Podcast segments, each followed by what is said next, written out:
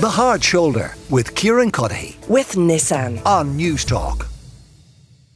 Plans to have teachers mark some of their own students' continuous assessment uh, elements of the Leaving Cert exam have been shelved, and instead they will be corrected by external examiners. And the reason given has been the proliferation of artificial intelligence. Uh, Michael Madden is a professor of computer science and he's head of Machine Learning Research Group, the Machine Learning Research Group at the University of Galway. Uh, Michael, you're very welcome to the show, um, and thanks for, for joining us. Uh, before we talk Thank about... you, Kieran. A I and its its broad impact on education.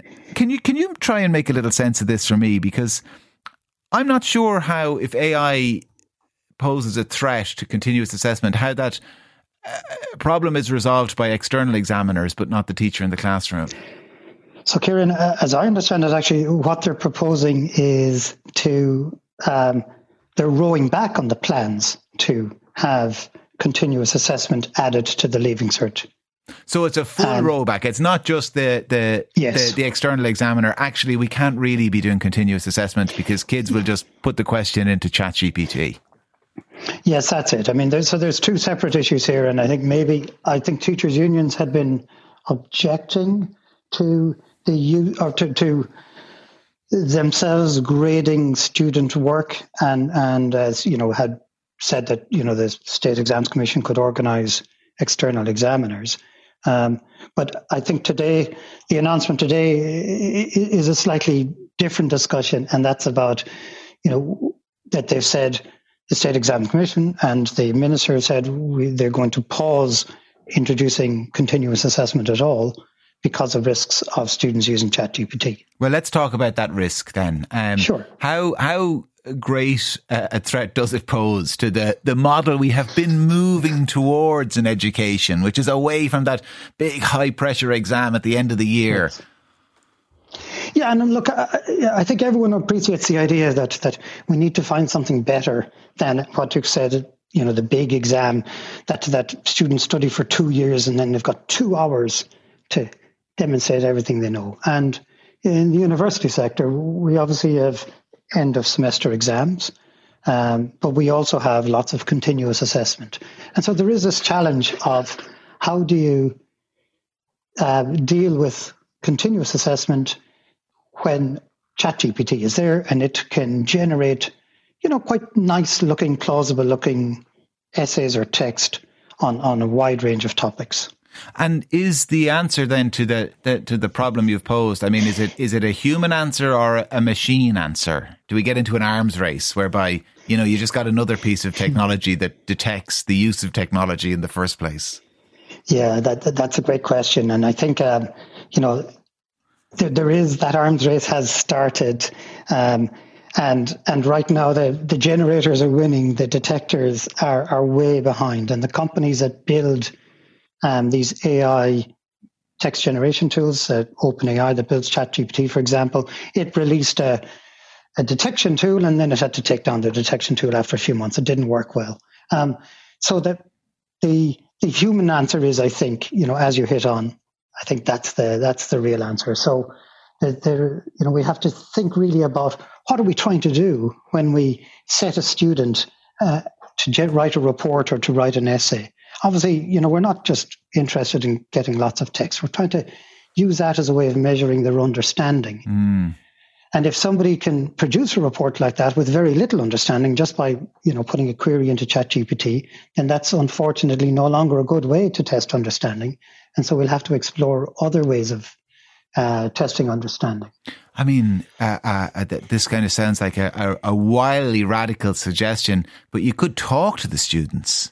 Yes, indeed. Uh, that is a wildly radical. That's exactly the kind of thing that, that people are, uh, educators at, at university level are looking at now. So there's been a very useful report produced just in the last month or so from a body called the National Academic Integrity Network. Um, and they've produced a guideline for educators on dealing with generative A I and, and oral interviews or, you know, direct discussions, direct engagements with students is definitely part of the solution where we, um, you know, yeah. It's kind, it's kind of remarkable in a way, isn't it? It, it, it, it it's, it's kind of funny that like our, our solution to this kind of technology that so many of us, you obviously excluded, but so many of us uh, kind of find it hard to even understand um, that the, the, the, the, the, we solve that problem by just talking to people face to face.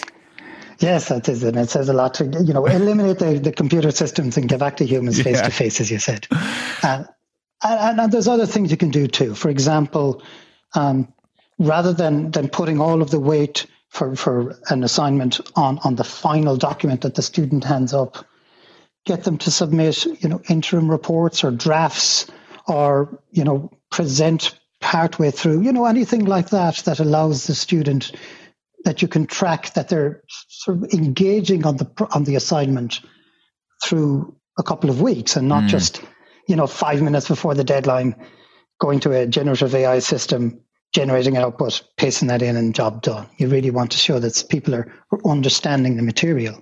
We're really getting into the matrix now with this suggestion from one listener who says, why not use an A I to interrogate the student face to face about what they understand of the course? Which, um, I, I th- maybe we will end up uh, doing that. I mean, it strikes me as well, Michael, it, it's not just um, kind of students and exams. A friend of mine recently was going through um, uh, job applications for an internal position. It was in the public sector. Mm-hmm. And part of it was... was Uh, kind of a, a quite of a, a, a long written piece um, that uh, applicants had to Personal put together. And, and, or something, and, yes. Well, about halfway through, he kind of realised this is kind of pointless. I'm, I, it's impossible for me to tell who actually wrote this and who just put it into ChatGPT.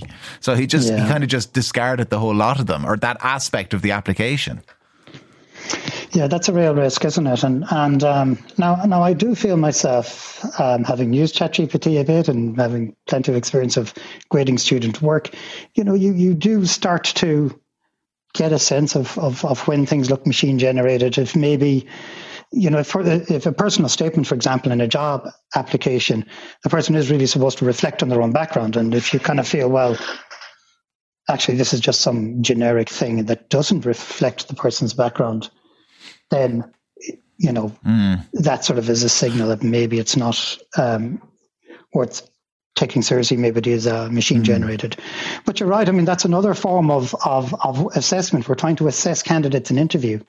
And uh, and and yes, if we rely on, on, and again, assuming that when someone can produce a report about a topic, um, that that's demonstrates their understanding of the topic, yeah.